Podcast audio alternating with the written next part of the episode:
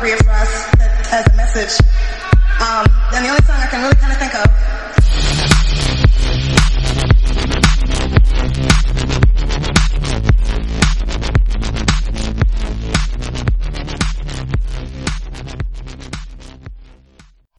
always trying to figure out how this thing is working. Like, I never understand why it's never working properly. Like, how many mic checks does one have to do to actually make things work? What the fuck? Is this recording? Ooh! Oh!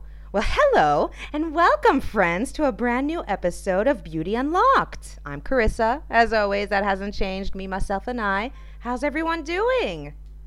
Lockdown measures are starting to ease up uh, here in Cyprus. I don't know. How's it going on on your end? Um, are lockdown measures easing up where you are? Is everybody going back to work? Life is never going to be the same again, so we can't really say normal. But how are things on your end? What's been happening? I want to get the news, the good, good. So, here in Cyprus, uh, well, I'll tell you what's been happening here. We've had a damn heat wave, and it was rough. It still is hopefully by tomorrow, Friday, when I drop this episode, it's going to ease up. It was dust in the air. I think everybody was just like, shit, what the hell is happening? It's kind of weather was, it was rough. Let me just tell you that. Definitely rough. Um, sweating buckets, as I mentioned in that bonus episode. I was just like, what? is this? It doesn't matter if you're staying still or moving around, you're sweating the same amount. It was horrific, like honestly. Um, not to mention I saw the first cockroach that crawled in of the season. It's always me. Like I always see the first cockroach of the season. Um, probably because I visualized it and it came to be. And it just, oh my God, it was a battle right there. And oh, I have never leapt off a bed so quickly in my life. Well, probably I have because of a cockroach. Ugh, but it was horrific. Horrific. I have one of those things where I'm just like, ah, why do you have to exist? What is your purpose? It's gross. So, you know, I know that everything has a purpose, a reason for being and to exist, but seriously, cockroaches now? Like, w- what the hell? That part, oh, gro- oh, gross. Um, yeah, so that that was uh, that was quite the battle right there. Um, apart from the heat and a cockroach, a cockroach situation, um, uh, tomorrow, obviously, I will be dropping this episode that I am recording today, Thursday morning, early morning. Good morning, friends. Um, but I'm hoping that tomorrow I'll be able to go to my favorite beach um, in the district over Limassol. In Pis- it's called it's a beach called Pissouri. Well, it's the it's like a town that's called Pissouri, but like where I go to the beach, it's like Pissouri Beach or Bay. And I love it. That's where my mama and I used to spend a lot of time actually. Like we would pretty much go like almost almost every single day a few years back. And so it's one of my favorite places to go and, and swim and just stay under a tree or whatnot. I don't think I'll stay too long under the sun because you can't be doing that. and so, yeah, so those are my plans. Um, since lockdown measures are easing up today, like salons and hair and like beauticians and all this like are opening up. So i'm sure that people are scrambling to get their hair nails done and everything because um, it's been a long time. I actually need to call and make appointments. They're going to be like we're full until july. What the hell? Um, but i definitely need to be getting my nails and and everything else done actually so Speaking of, I was wondering how you guys enjoy that bonus episode on bumhole Botox. I'm sure you didn't know it was a thing. Neither did I until I read those like tons of articles and I was like, okay, all right, I see.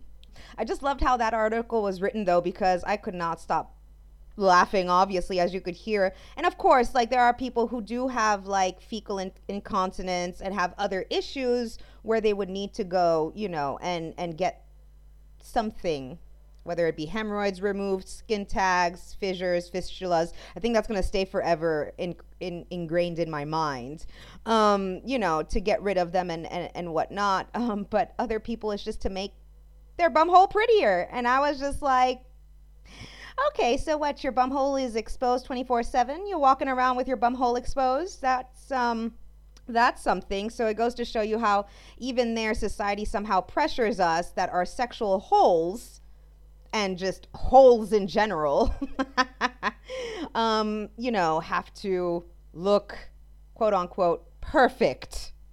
I mean, like, it's it's just a bit ridiculous that now we're even contemplating getting our bum holes fixed. All right, fair. En- well, fixed is one thing. I mean, you know, but fixed in to make it lickable, pretty.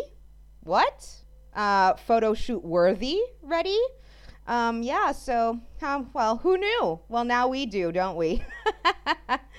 oh man. Well, today's episode is going to shine a light. so sorry. I just have again a mental image. Anyway, we're going to shine a light on something else um, that has been on us for thousands of years. Um, yet, we as a society sometimes have an issue if we see someone with it. And people are thinking, what the hell is she going to be talking about today? We're going to talk about body hair. Whew, so my sister and I were just like, right, I have a list of like topics that I want to cover, obviously, but I was just like, okay, what am I going to like talk about? What am I going to talk about? Am I going to talk about like ageism? Am I going to talk about, you know, I mean, so my sister and I were kind of brainstorming and then I don't know how the hell it came about, but she's like, that's it. You're going to do this episode on body hair. And I'm like, mm, okay, all right. Um, and let me tell you seriously, the amount of information, as always, that I found. Um, and it's it's a little bit um, uh, more one-sided, even though men are feeling the pressure um, to get rid of their body hair because again, it's you know what we see in movies or in ads sometimes, and and you know um, you know a lot of people also do it. I would say, I guess. I don't know. I mean, it could be taken both ways, like for aesthetic purposes, although your hair does serve a purpose in reality, but we're going to get into that a bit later. But men are starting to also feel the pressure to remove a lot of their of their body hair, maybe not their facial hair or head hair, but you know, body hair. Um, here in Cyprus, I know I go and get laser um, hair removal on pretty much all my body, um, apart from my face. But um, I have seen like guys there, you know, at the Laser Institute where they're removing, you know, for on, on their chests or basically anywhere else, you know. So it's it's kind of um, how would you say it's uh, it's getting to be uh, normal, quote unquote, kind of sight to see men without hair of course, a lot like when I used to go to the gym and everything, there were a lot of men who didn't have, and a lot of them would shave and whatnot. All right, fair enough. I mean, again, your hair does serve a purpose. We're going to get into it. Um, the reason why also I thought this was a good topic to choose from was because being obsessed with TikTok as I am, I, somebody get me off of that app. I saw a lot, you know, uh, a lot of um, vid like TikTok videos that are done about body positivity and things like this. I like those videos and I gravitate towards them. Um, but one of them, I forgot the name. Anyway, she, she she's all around gorgeous. Doesn't really matter anyway. But she is pro, you know, being au naturel, keeping her underarm hair and everything. And of course, she's receiving a ton of hate. And I'm thinking, okay, we as a society, again, where where, where why do we have an issue with what somebody does with their own body? I don't understand. Why can we not just stay in our lane, focus on driving straight instead of like, you know, swerving into other people's lanes and having to give a negative opinion, by the way, on somebody's hair, whether it's be body hair, their head hair, whatever, body shape, whatever it may be. Why does everybody have to, you know, spread such hate? And the fact that you're actually doing it behind a screen of some sorts it's like what what is wrong? What why do you have to have that kind of hate? You know is it there's there's got to be an it, there's got to be number one a reason and number two there's got to be also like what do you care if somebody has underarm hair or you know decides to keep their pubes long or whatever? Like how does that affect you or your life for that matter? We're going to get into it right now so, as I mentioned, I found so many articles, so many things. Okay, a lot of them were kind of regurgitating what the other one was saying, somehow just using their own words. Um, it happens. But I, I, I I narrowed it down, I would say, to just a few. um, but yeah, so I found things on feminism in India um, .com, women's museum .wordpress.com, Mic.com. Um, there, there are just a lot um, that I probably will be mentioning throughout if I did not mention them in the beginning. But yeah, so here we go. Are, re- are you ready? I know you are. Here we go. So, expecting a woman to get rid of all her visible body hair is just another example of how women are expect- expected to conform to the societal perception of an ideal image. Yes. oh, Lord. So, while many women do start removing body hair for social slash normative reasons, not really too sure about normative. I mean, I really don't.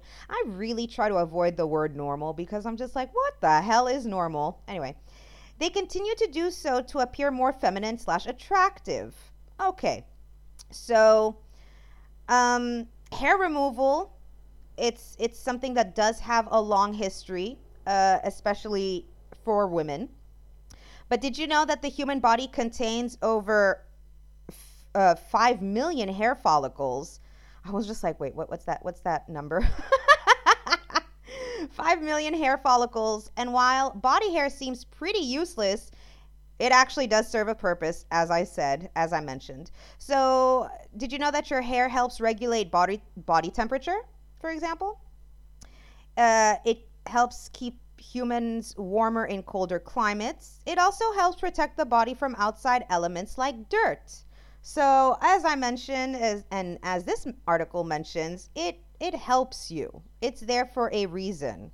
It serves a purpose, unlike our enemy, the cockroach, which seriously, anyone who chal- challenge me on that, challenge me and tell me what the hell does a cock, what is the purpose of that? I know I'm kind of like sidetracking here. What is the purpose? What is the purpose? My hair has more purpose than a cockroach does. All right. so now, especially in the last, let's say 10, 10 or so years, women have more of a choice to shave or not to shave, whether it be her legs, her armpits, her pubes. Um, and the same goes for men. We have that choice. But even when we decide whatever we decide, it seems to remain controversial, especially if we don't do it. So, pop culture has weighed in on the conversation with women on television showing and talking more and more about their body hair. So, we've even progressed progressed to a point where lingerie ads feature women with body hair now. I haven't seen these um, lingerie ads. I would love to see them. I've seen like on Instagram, like people's personal accounts. Well, that sounds weird, personal accounts, but you know, their Instagram accounts. Um, again, it's all about body positivity and everything, and a lot of them do not remove their body hair. So I've seen it, but I haven't seen any of these ads, these lingerie ads. So I might just do a, a, a check, a quick a quick search on the ins, uh, on the on the Instagram. No, on on the interwebs to find out. So body hair is natural and helpful.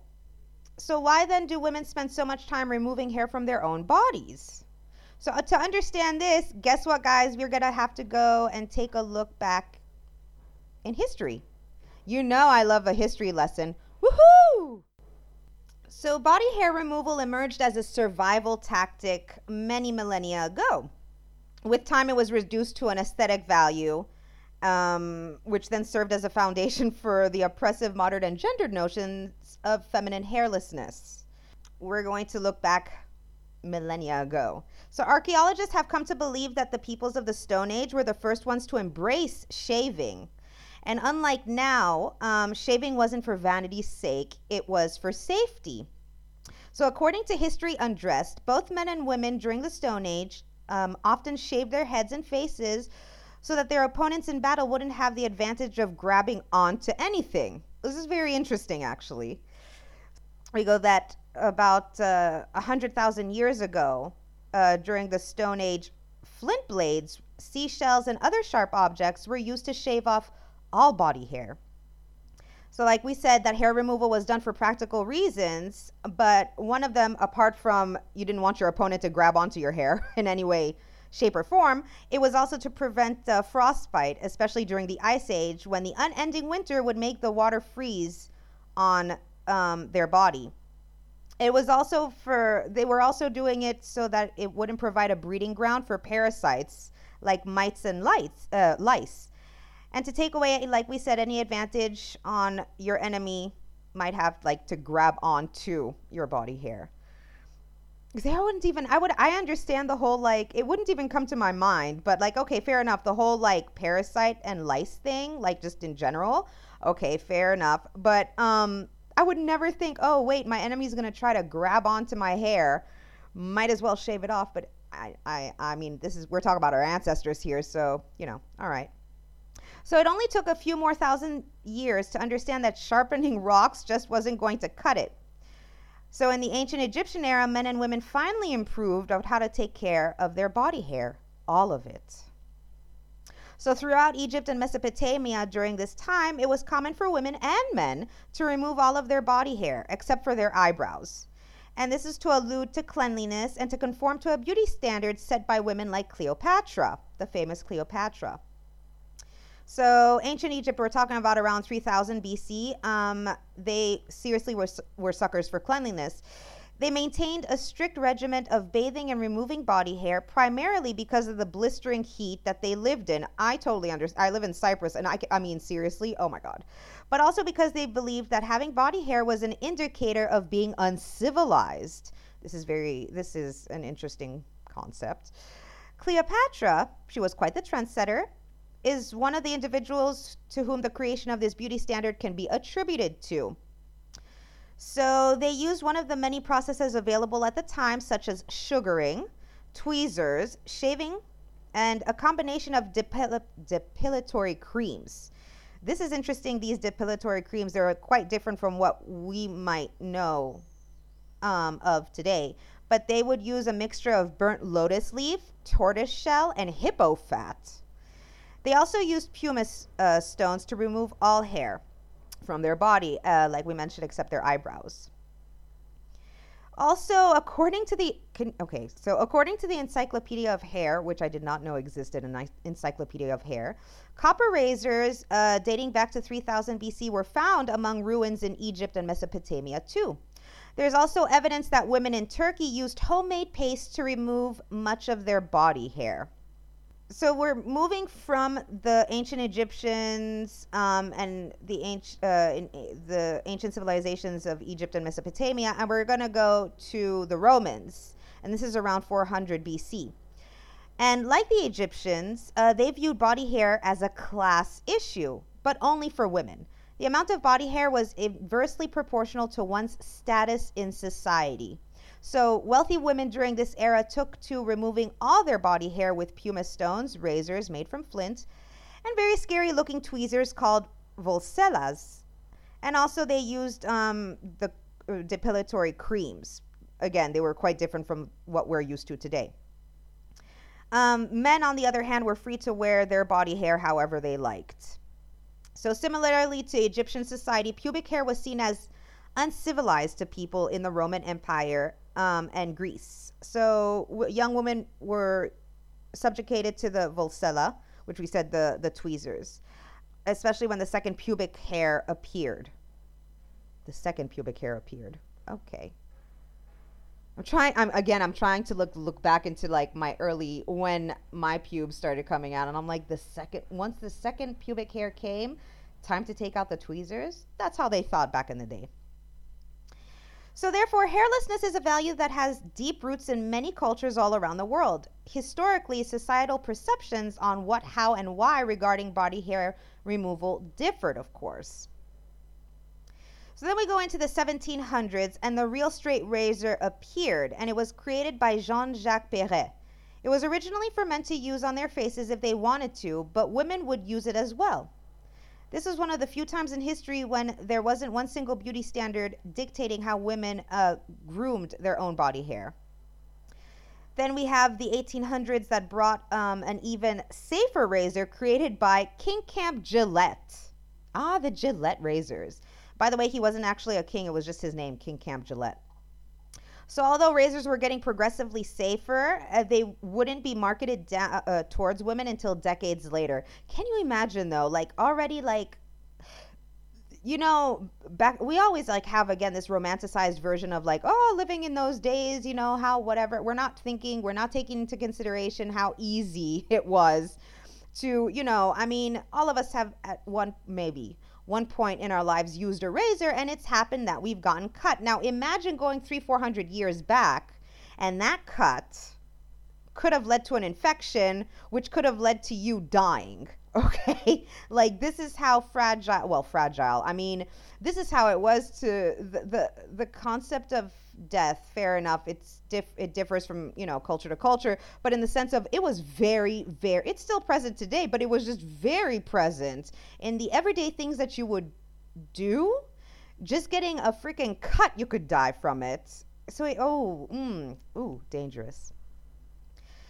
So now we're going towards the more modern methods and ideas of body hair removal. So by the 1900s, women started wearing sleeveless clothes that exposed more skin. Oh my. And manufacturers of razors and uh, depilatory creams wasted no time in capitalizing on this change of style in clothing. Gillette, the pioneer of women's razors, markets strategically so as to use its products to create the problem to create the problem and provide a solution to save women from the, and this is in quotes, embarrassing personal problem. The fuck?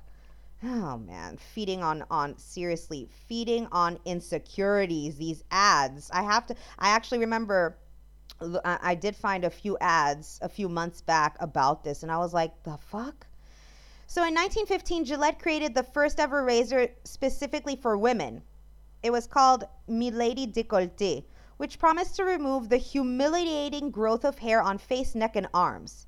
It referred to shaving as a refinement that has become a modern necessity, and to its um, and to its product as the dainty little Gillette used by the well-groomed woman to keep her underarm white and smooth. What?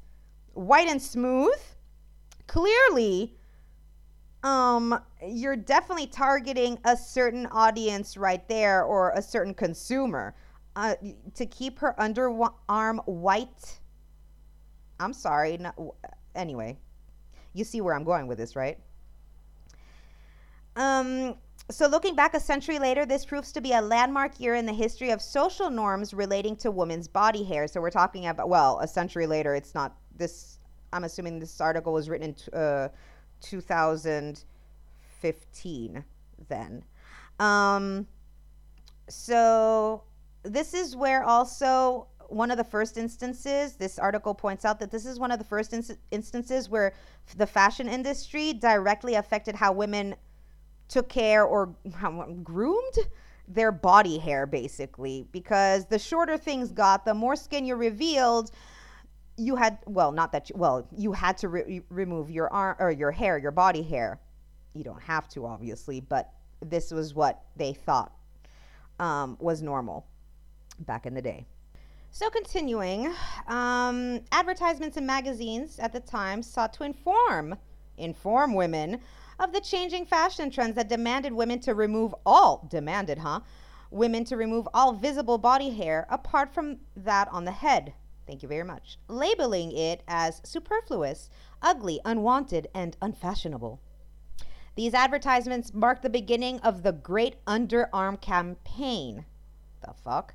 66% of the advertisement found in Harper's Bazaar's editions glorified shaving by the planned use of um, pictures, taglines, um, and it increased the frequency of such messages. Ah, so they showed women with bare arms and underarms ra- raised ab- above their, the head, accompanied with taglines such as, and I'm going to be reading this in that changed tone of voice the fastidious woman today must have immaculate underarms if she is to be unembarrassed. Summer dress and modern dancing combine to make it necessary to remove objectable hair. Objectionable? Sorry, objectionable hair. And if we were the dean of women, we would levy a demerit on every hairy leg on campus. The fuck? What? Okay, anyway. McCall, a popular American magazine with considerable readership, gave an advertisement accompanied with the tagline, Let's look at your legs. Everyone else does. The fuck? Life, another magazine, well, we all know Life. Another magazine gave another such advertisement stating that in order to wear those sleeveless tops that had just come into vogue, armpits must be smooth as your cheeks and sweet as your breath. Uh, uh, mm, mm-hmm.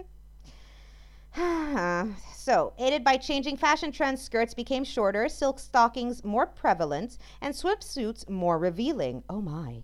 Manufacturers saw this as an opportunity and marketed even more aggressively for hair removal. Go fuck yourselves. Their advertisements encouraged women to abide by the right look that was slender, sophisticated, youthful, and sensual. And might I ask, uh, might I add, white? Because this is, I mean, this is what they were targeted to the, the audience was that you had to be pretty much white, slender, sophisticated, youthful, youthful, and sl- sensual. Kind of disregarding all other cultures and races. But anyway, Eurocentric beauty standards, go fuck yourselves. So, fashion of the 1940s and 50s, coupled with World War II, meant that American women were more and more encouraged to start shaving their legs for the first time ever. Because there was a shortage of nylon um, in those days. Um, during World War II, um, they couldn't wear stockings every day, so that meant that women had to go bare leg legged. And um, it was deemed social, socially acceptable that women shave their legs.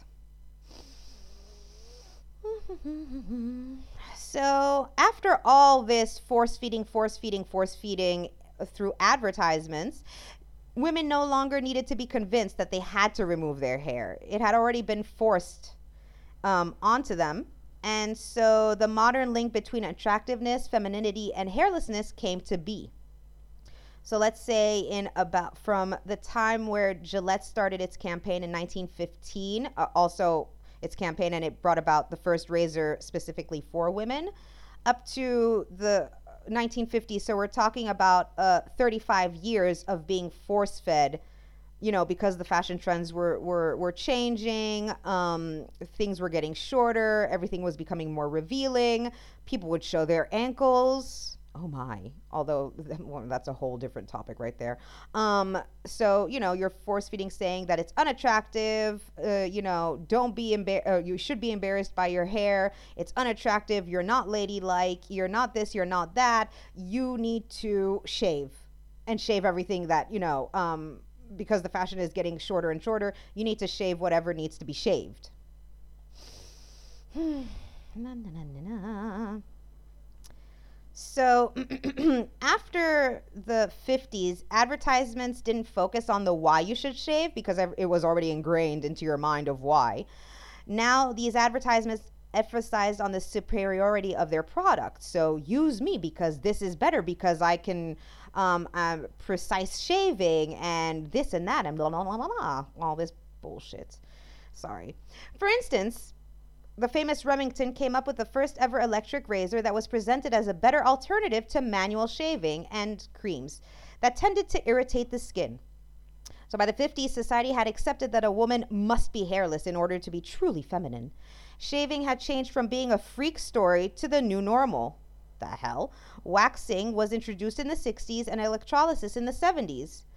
Um, with the increasing popularity of swimsuits, especially two piece swimsuits in the 1960s, bikini hair removal gained momentum. So, between the 1940s and 80s, this article is saying, body hair removal was deemed the norm, especially in the USA. And as a result of multiple factors, such as increasing globalization, col- colonialism, modernization, and westernization, the practice slowly and gradually, gradually permeated into uh, other parts of the world as well your fucking Eurocentric beauty standards. Thank you. Mm-hmm. So um, I found also an article about, you know, okay, so you're shaving your underarms, you're shaving your, legs. What about the hair down there? Well, truth is, people have cared about pubic hair for a while. Okay. With the birth of the bikini in, the, in 1946, the stage was set for women to start trimming up down south. Sounds so weird. While the 1960s and 70s encouraged a wilder bush, the 1980s and 90s encouraged more of a trim, or in some cases, a complete trim.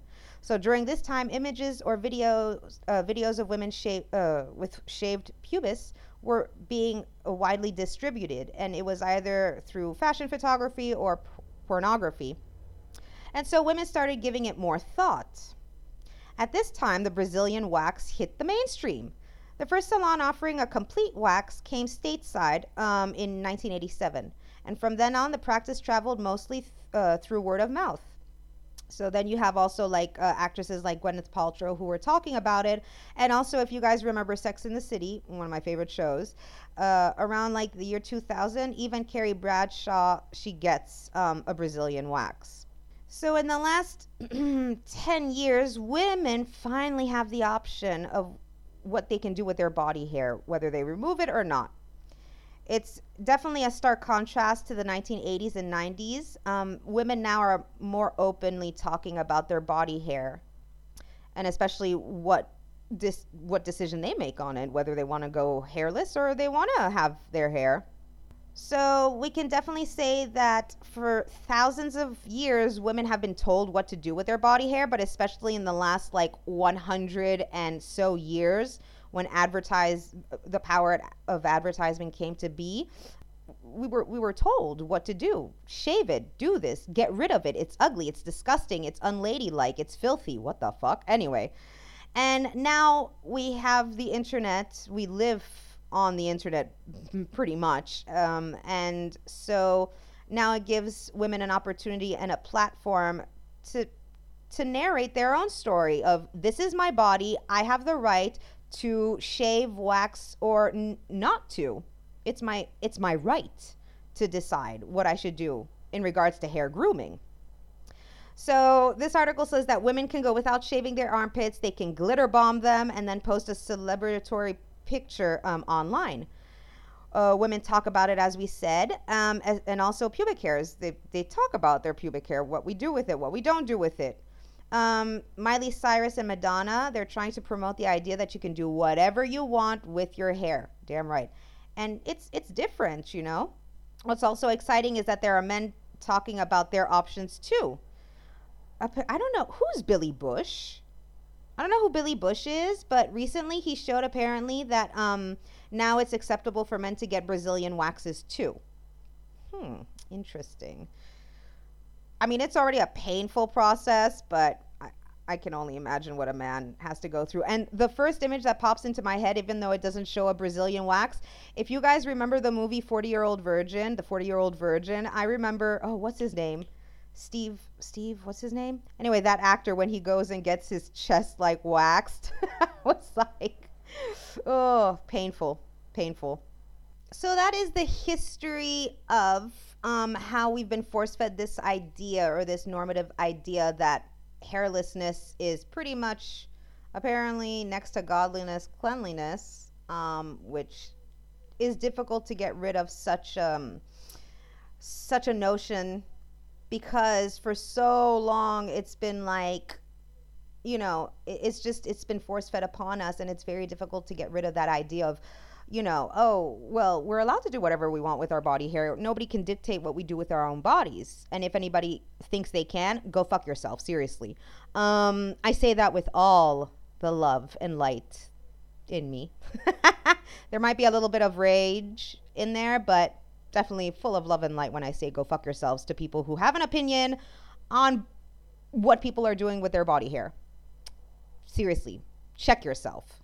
like, understand the reasoning behind such a, a, an idea, a notion. And I think many people forget that we are mammals, by the way. We, we are mammals at the end of the day. Yes, like human beings, well, more spiritual beings having a human experience, but we are walking around in this human sack of flesh, and we are mammals, and technically mammals have hair. Hello. Ah, anyway.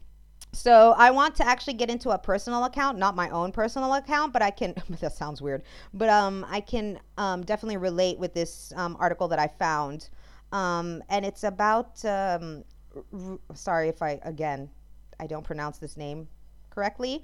Rukaya Harris. Rukaya Harris. And um, I found this article and on dazeddigital.com. And it's uh, the title is Despite Body Positivity, Rukiah Harris is still disgusted by her body hair. So I'm going to talk. Well, we're going to to to see kind of like both sides of it, and talk about the things that I've already mentioned throughout. Um, so, from Ashley Armitage's advert for razor brand Billie, the first of its kind to feature women with body hair as opposed to the usually silky smooth hairless pins, to Nike's campaign earlier this year that featured Niger- Nigerian American singer Ana- Annahstasia with her arm raised to reveal a small patch of hair on her armpits, mainstream representations of body hair um, are changing. And as a result, there's a viral body positivity movement. More and more women are starting to embrace their natural body hair, and brands are following suit. Yes, because we are the consumer. Listen to us. God damn it. Of course, it is inspiring to see women who don't just love themselves in spite of their body hair, but actually love how they look in their natural state. This is what Rukaya says. I feel struck by the sheer courage and self belief it takes for anyone to reject a social convention that is so intensely and relentlessly thrust upon us. Yet, truth be told, I can't help but still feel disgusted by the sight of body hair on women. This is what she says. Um, and we're going to see why. So she says that for generations, the media represented um, this normalized version of hairlessness uh, or hairless women. So through these portrayals, we seem to have been conditioned into accepting that a woman's natural state is to be smooth legged and bump free. While the movement to embrace body hair has certainly helped alleviate some of the stigma surrounding it, the focus so far has typically been on thin, white bodies with the hair itself being confined rather inoffensively to small patches on the legs and underarms. Um, it's failed to mention basically or failed to show uh, visually beard hair, sideburns, monobrows, mustaches, and navel hair on women. It's something that we don't really see. Um, especially also like it's very rare to see on social media. I've only seen, like I said, a few posts, but yes, like typically always see like small patches of hair. And me being um, mixed race and everything let me tell you i do not have small well i mean now i don't have that much body hair but in the sense of i never had small patches of hair. It was just there in your face dark pretty thick as well. I did have a monobrow that's the mediterranean in me. I do i I do have a little bit of like sideburn issue, uh, beard hat, mustache, everything. I have that, by the way. So um, a lot of, of times um, it's alienating not to see this um, because there's some women or some some women, yes, whether as a result of PCOS, so that's polycystic ovary syndrome, or being trans, or just belonging to a certain ethnic group, they're kind of leaving a lot of that out because, you know, there's an underrepresentation of it. So the article continues saying that though the policing of women's bodies is a universal issue, when it comes to matters of body hair, it's particularly a complex issue for women of color. When I was about six or seven, I remember being taunted about my mustache and thick monobrow by older kids. It was the first time I became aware of conventional standards of beauty by the fact that I was not fulfilling um, them. To avoid being the subject of ridicule, I withdrew into myself. I would avoid standing too close to people who, who could see my facial hair and didn't make much eye contact and would try my best to avoid direct sunlight. I found it difficult to find uh, or to feel confident in social situations and struggled to perceive my own femininity or feel attractive to boys. This is uh, what Rukaya re- uh, remembers. This was not just my experience alone. I remember distinctly that it was mostly South Asian and Middle Eastern girls at school with vi- visible body hair who felt the most pressure to remove it. Light hair against fair skin seemed markedly less offensive in comparison, and most of the white girls I grew up with only bothered to shave their legs from the knee down. Seeing their furry blonde thighs unshaved and unbothered, I became acutely aware from the onset of puberty that the onus on me to remove my body hair would always be far greater as a South Asian girl with thick, dark hair. So she continues to say that she was desperate to begin experimenting with hair removal and she began shaving and attempted to wax at the tender age of 11. Uh, I was only able to start feeling more comf- uh, comfortable and confident in my body after I had convinced my mom to let me get raz- uh, laser hair removal on my face at around 12 or 13 and on my legs soon after. Actually, I, I can again relate because I think the first time I actually shaved like my mustache, I was quite young. I was very young actually. That's that's horrific to think that I, I shaved my mustache, but I did. I did. She continues to say that the pain was excruciating, like tiny electric shocks burning my skin. I know the feeling. My hair follicles were thick by genetic design and were not going down without a fight, but I persevered, sorry. So while other girls were going shopping and hanging out at the Starbucks on Saturday afternoon, I was biting into towels and fighting back tears in the quest for beauty and a sense of inner peace. But when I began to see the hair growth start to drastically reduce, I instantly knew it was well worth all the pain. And she says it totally transformed her confidence. Uh, that said, whilst the results were gratifying as the hair reduction was significant, they were not permanent, and I have since had to have various courses of laser hair removal, as well as tedious evenings spent waxing and shaving during the years in between. I am currently undergoing my full body laser hair removal, which um, costs just over 2,000 pounds, and I pay for it in monthly installments. She says that she goes every six weeks into the salon and she lies there like a beached whale for two hours, getting zapped pretty much everywhere except for the hair on my head, in the hope that one day I will finally be rid of my body hair completely and never have to think about it again. I feel you. I understand you. So she goes on to say that, of course, I recognize that body hair positivity is important, and I hope it allows a lot of young girls to love and accept themselves in a way that I wish I had been able to. But for me, being uh, confronted with images of body hair is not only a reminder of a particularly low period of my life, it is still very much an ongoing and physically painful part of my life. I don't feel as though I will ever be free from these internalized notions of beauty and femininity that are etched so deeply into my psyche. So, whilst it is empowering to see images of women embracing their body hair, it could also be trigger- triggering for her, she says and a reminder of how body hair and women's beauty standards will always be ra- uh, racial, racialized. Perhaps it's easy to embrace your body hair if it was never really weaponized against you. Should I actually? Um, I'm actually going to re- re- reread that sentence.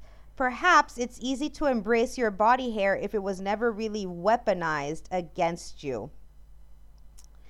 It also feels surreal at times that the same beauty culture that made me loathe my own body hair is now telling me rather forcefully that I must embrace it. It made me feel unworthy of self-love or self ooh, love for having body hair in the first place and now makes me feel as though I have failed at self-love again because I haven't yet learned to accept the hair I was always taught to hate. Self love sold to us by corporations and through social media makes self acceptance seem so easy when reduced to a superficial Instagram post. But true self love requires a lot of work. Yes, it does. And that perhaps many of us aren't yet willing willing to or able to do so. At this point in my life, what I am willing to do is continue down this path of hair removal as it makes me feel happy to be smooth and hairless. And that's okay too. I totally understand though. It's true. It's like the society that told you shave it, shave it, shave it, it's ugly, it's disgusting, like we said before. Now this society I'm telling you society confoculates me. Now it's telling you embrace it. Embrace like your body hair. Embrace all of this. So what we were told were imperfections for years and years. And, you know, um, now they're just like, embrace your imperfections. And it's like, what? So for half of my life or more than half of my life, you're telling me hate myself, hate myself, hate myself. You're not perfect enough. You're not white enough. You're not pretty enough. Your hair isn't straight enough. You have too much body hair. You have mustache hair. What the fuck? Now it's like, love it. Love it all. Love yourself. And it's like, uh, okay, that's going to take a fuckload of work, especially in, in, in her case where she started at six, um, well, she started at 11 years old and everything, but she was made aware at six years old that she's um, not fitting the ideal beauty standard. At six years old, we shouldn't be thinking about these things, yet society forced us to think about these things, and society made us feel like crap and also live in a society that compares us. So sometimes, yes, it's true. Like, um, white people just don't have as much hair as, let's say, mixed race um, people, for example, or you know, depending again on ethnicity, Middle Eastern or South um, South Asian, you know, Mediterranean. you know, so already there's this comparison of like, well, we have, you know, more body hair, you know, than a lot of the white population does. And it's it's like for years you made us feel like crap about it. And i remember when i was going to catholic school and stuff like that and we had like yes i went to catholic school. I think i mentioned that actually. But we had like skirts and stuff like that to wear. And i you know it was incredible i had to i had to shave because looking at like the other girls that I was in school with, they didn't it didn't seem like they had this issue. And if they did, their hair was like that blondish kind of hair, so they didn't even need to shave. Whereas here I am, like um, a bit darker skin than they are, and my hair is extremely dark. So guess what? Started shaving at like e- t- 10, 11 years old. And it's just like, oh my God, seriously. Ugh, I feel you. I feel, I understand the struggle in so many ways. Um, because it is it is difficult that for years and years you're taught to self-loathe, and then you're people turn around and say, no, you must love yourself. Okay, do you understand how much work that takes? Like, seriously. So, we have come to an end of this episode, and I want you guys to think about this honestly. When you see a woman, especially, we're not talking about the men. Sorry, gentlemen. But, you know, this also can, like, you know, this involves you too. When you see a woman, a woman, or women who decide not to shave, not to get rid of their hair, what's your first thought? Is it to immediately judge and be like, that's disgusting? Or is it to be like, yes, embrace it? You know, what how do you feel about it? I want to know. I want to hear your opinions on the matter. I want to actually hear your opinions in general about Eurocentric beauty standards because this is also another Eurocentric beauty standard. Um, last week we did talk about skin lightening, skin bleaching in last week's episode. And um, I did receive a few comments on Instagram actually about um, people's personal experience with it and how you know maybe their siblings um, were a bit lighter skinned than them and they didn't feel pretty enough compared to the, even their own siblings you know? Um, again the society this culture that we have of comparison and compare comparing one another even down to siblings being compared and whatnot.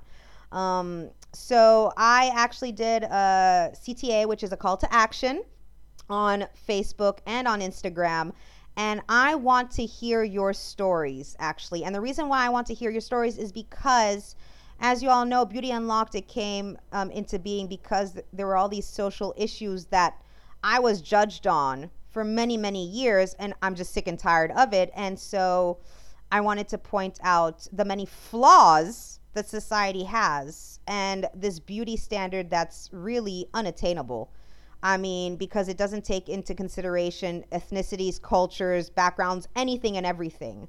It's just one type of beauty. You have to be this, this, this, and this, you know, and the way that we suffer um, for so many years, you know, believing that we're not good enough because we're not attaining that perfect, whatever the fuck that means, that perfect standard of beauty. So I want to hear all your stories. Um, I want you guys to share it. Send me whether it be uh, privately or through the Facebook group and page, sending me a private message, or if it's like DMing me on Instagram, or even sending me an email at um, beautyunlocked podcast at gmail.com. I want to hear all your stories because, and I will not, I mean, if if you share your stories with me and if you give me permission, I would like to share it on the podcast uh, because I want to show well, show, can't really show you, but I want people who do listen to this podcast to understand that we are not alone in this struggle of where sometimes we do have self loathing. And that's because of what society has force fed us. So, this is why I want um, everyone who, who listens to the show to actually share their stories about how Euro- Eurocentric beauty standards have affected them personally. It doesn't matter, whatever, whether it be from um, being shamed for your body hair, being shamed for your skin color, um, your natural hair on your head, to um, you know your your body shape, anything, your size, whatever, whatever it is. I want to hear about it because I think it's very important that we share one another's like stories. And this is what one of the things I do throughout the podcast is share little bits here and there of my story um, throughout my life of kind of suffering under this Eurocentric beauty standard. So please, please, please, like, let's share each other's stories. Send me like a DM, send me a message on Facebook, um, email me, as I said, beautyunlockedpodcast at gmail.com, so that I'm able to share these stories on the podcast. With that, I want to say, and I know again, I always say it, but love each other, love yourselves, spread some of that sweet, sweet love please before you like send hateful messages or you judge someone stop to think are those my ideals and my ideas of beauty? Or is it because I've been force-fed by society for so long that I am regurgitating what I've been force fed onto someone else? That has really no impact on my life if they have body hair or if they're bigger than me or if they're slimmer than me or if they have a different whatever, you know please don't spread the hate. Just spread the positive vibes, this the positive like loving vibes that we need, especially in this time. So with that, you'll hear from me on next week's episode. We will speak. Well, we will speak. I'm I'm hoping to listen, or oh my god, I'm hoping to hear from you guys. Seriously, the temperature is rising, and I'm I'm getting confuculated. Well, I'm always confuculated, but you will hear from me next week. With that, stay safe, and I look forward to receiving those messages. Bye.